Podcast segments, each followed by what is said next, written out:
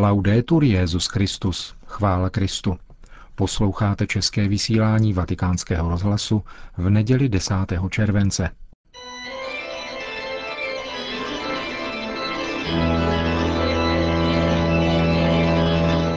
Církev a svět. Náš nedělní komentář. Připravil Milan Glázer.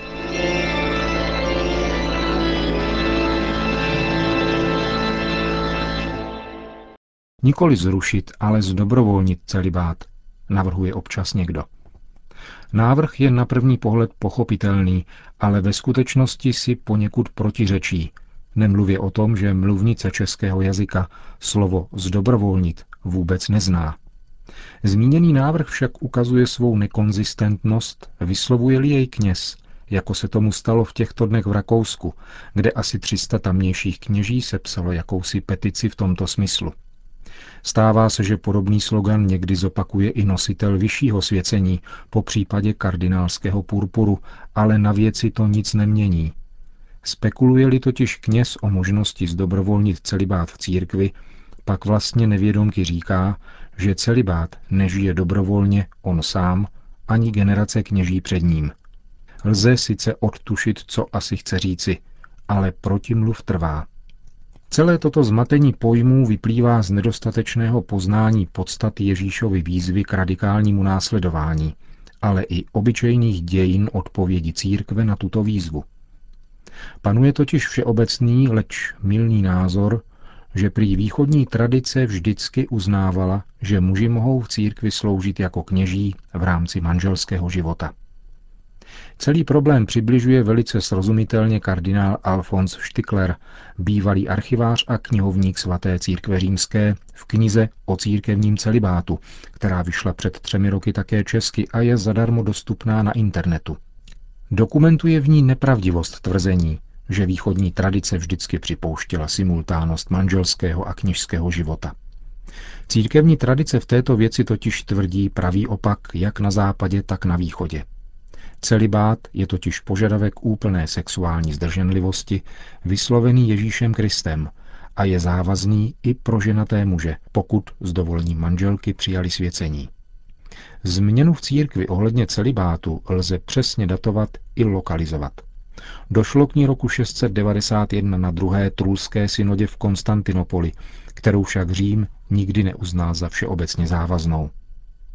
Nejspíš také překvapí fakt, že při definování nových disciplinárních ustanovení, povolujících spojovat kněžství s manželstvím, vůbec nebyla použita známá slova svatého Pavla, který v prvním listě Timoteovi a v listu Týtovi píše, aby do úřadu biskupa, jáhna a staršího byl vybírán muž, který je jen jednou ženatý. Tímto citátem se dnes velmi často operuje jako argumentem údajné možnosti spojit manželský a kněžský život. Veškerá tradice, zmíněné doporučení svatého Pavla, vykládala naprosto opačně, jak dokumentuje kardinál Štikler, tedy v tom smyslu, že vícekrát ženatý muž by neměl být nositelem zmíněných církevních služeb protože se lze oprávněně domnívat, že by stěží plnil Ježíšův požadavek celoživotní sexuální zdrženlivosti. Trulská synoda tak formulovala zcela nové ustanovení o zdrženlivosti kněží, když Ježíšův požadavek zredukovala pouze na konkrétní den, kdy slouží eucharistickou liturgii. Bezostyšně přitom zmanipulovala texty jedné západní kartaginské synody z roku 419, jejíž autoritou se chtěla zaštítit a ospravedlnit tento krok. Dokumenty kartaginské synody totiž potvrzovaly pravý opak, stejně jako východní i západní církevní otcové, první koncily a papežové, totiž celoživotní zdrženlivost pro nositele všech svěcení.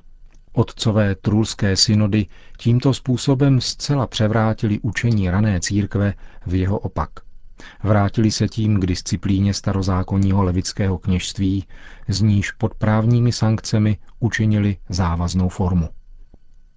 Takový je tedy původ tohoto disciplinárního ustanovení, které svou vážnost čerpá jen z prázdného poukazování na to, že je východní. Vzniklo opravdu na východě, ale nepochází od Ježíše Krista, nýbrž rezignuje na apoštolskou tradici, která v této věci našla svůj výraz již v nejranějších církevních synodách, včetně prvního všeobecného koncilu v Niceji roku 325. Vyslovení tohoto faktu působí sice ekumenicky nekorektně, ale osvobozuje od myšlenkového zmatku. Běžně se totiž má za to, že to byla latinská západní církev, která jednostranně upravila kázeň pro vysluhovatele svátosti Eucharistie. Opak je však pravdou. Právě východní tradice získala svůj charakteristický rys tím, že slevila z apoštolské tradice, přizpůsobila se slabosti mužů, přijímajících kněžství, rezignovala na faktický stav nevěrnosti Kristovu příslibu a prohlásila tento stav za zákon. Pokud jde o řecko-katolíky, tedy křesťany východního obřadu, kteří později obnovili společenství s Římem, bylo jim šlechetně ponecháno pravoslavné pojetí kněžství, ale jako výjimka z pravidla, čili ústupek, a nikoli jako výraz uznání jeho založení v apoštolské tradici. Právě v tomto ohleduplném postoji Říma se projevuje autenticita požadavku a zároveň příslibu Ježíše Krista, který nikoho nenutí, nýbrž nabízí se lidské svobodě mírně, pevně a nepřetržitě. Rozhodnutí a povolání k celibátu je nejintimnějším setkáním obou svobod, boží i lidské. Vývoj v pojetí celibátu však v západní církvi také existuje. Novotou posledních desetiletí, zvláště v magistériu Pavla VI., blahoslaveného Jana Pavla II. i Benedikta XVI. je poměrně značný důraz na to, že celibát je znamením víry v Boha. Právě proto je cený v dnešní době. Pramení v tajemství Krista a církve stejně jako manželství. Jakékoliv lidské, kolektivně udílené slevy na čerpání z tohoto tajemství jsou napováženou, neboť redukují učení a příklad Boha, který se stal člověkem, vedou k oslabení plodnosti církve a přiškrcují účinnost jejího působení. Historie učí i tady. Stačí se podívat na rozkvět řeholního i laického života, univerzit, humanitárních a misijních aktivit právě v západní církvi, ba i na vznik vzdělávací, zdravotní a sociální péče ve společnostech, jež byly a jsou poplatné přínosu západní církve, jejímž charakteristickým prvkem je kněžský celibát. To všechno jsou plody dobrovolnosti a víry, která nejen v otázce celibátu panuje v západní církvi pod moudrým vedením apoštolského stolce. Není totiž v lidských silách zdobrovolnit něco, co by dobrovolné nebylo. V tom je náš jazyk opravdu podivuhodně logický.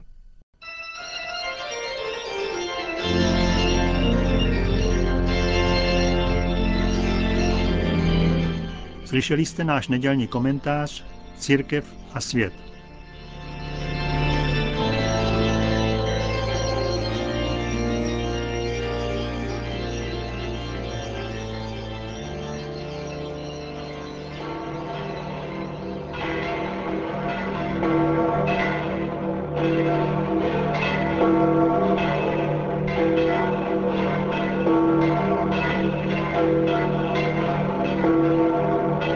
Asi čtyři tisíce lidí dnes svážilo cestu do Castel Gandolfa, aby si na nádvoří papežské rezidence vyslechli pravidelnou nedělní promluvu svatého otce, pomodlili se společně modlitbu Anděl Páně a přijali apoštolské požehnání Benedikta XVI. Cari fratelli e sorelle, Drazí bratři a sestry, ringrazio di essere venuti per l'appuntamento dell'Angelus qui a Castel Gandolfo, Dolfo, dove sono giunto da pochi giorni. Děkuji vám, že jste přišli na toto setkání modlitby Anděl Páně sem do Castel Gandolfa, kam jsem přišel před několika dny. Rád využívám této příležitosti, abych srdečně pozdravil také všechny obyvatele tohoto milého městečka a popřál vám hezké léto.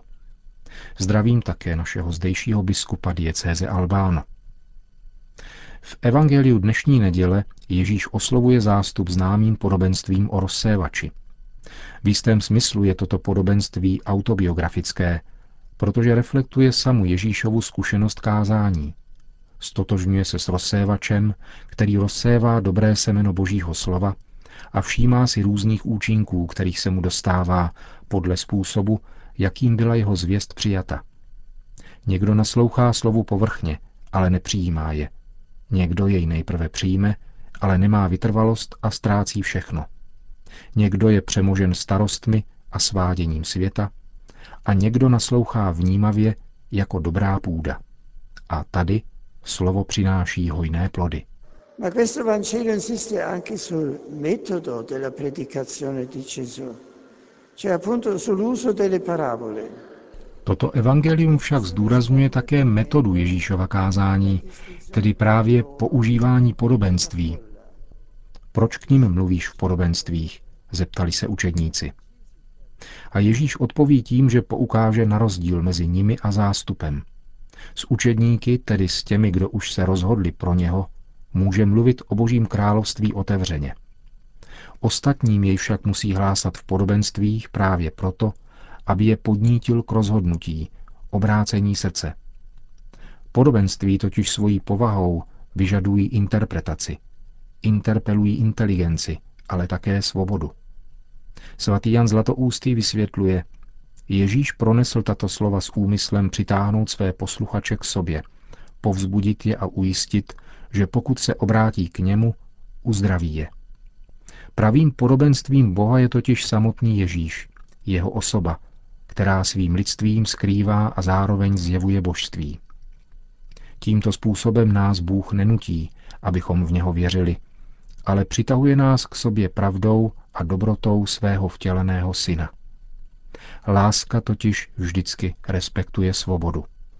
Cari amici, domani celebreremo la festa di San Benedetto, abate a patrono d'Europa. Drazí přátelé, zítra slavíme svátek svatého Benedikta, opata a patrona Evropy.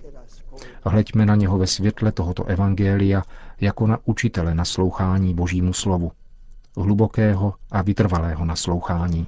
Od tohoto velkého patriarchy západního mnižství se musíme stále znovu učit klást Boha na místo, kterému náleží. Na první místo. A nabízet mu v raní a večerní modlitbě svou každodenní činnost. Pana Maria ať nám pomáhá být podle jeho vzoru dobrou půdou, kde může semeno slova přinést hojné plody.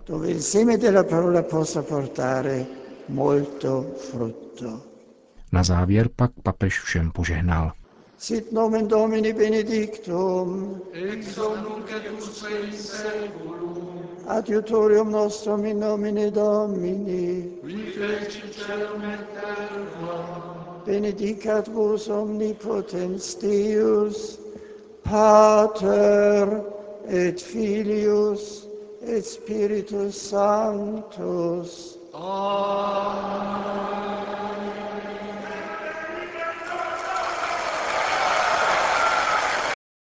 Benedikt XVI. se dnes popolední setkal v papežské rezidenci Castel Gandolfa s mezinárodní delegací příbuzných obětí námořního piráctví, tedy s příbuznými námořníků, kteří jsou drženi jako rukojmí a kterých je na světě přibližně 800. Během asi půl hodiny trvajícího setkání vyjádřil papež svou duchovní podporu rodinám unesených námořníků, které doprovázel vedoucí námořního apoštolátu při italské biskupské konferenci Monsignor Giacomo Martino. Ten o dnešním setkání referoval. Připomeňme, že loni bylo podniknuto 445 pirátských útoků a uneseno 1181 námořníků. Letos bylo útoků 216. K většině útoků dochází poblíž Somálska, ale podobné případy se vyskytují na celém světě. Dnešní setkání papeže s příbuznými unesených námořníků je první svého druhu a je podle monsignora Martina vedeno také snahou upozornit na tento nesnadno řešitelný globální problém.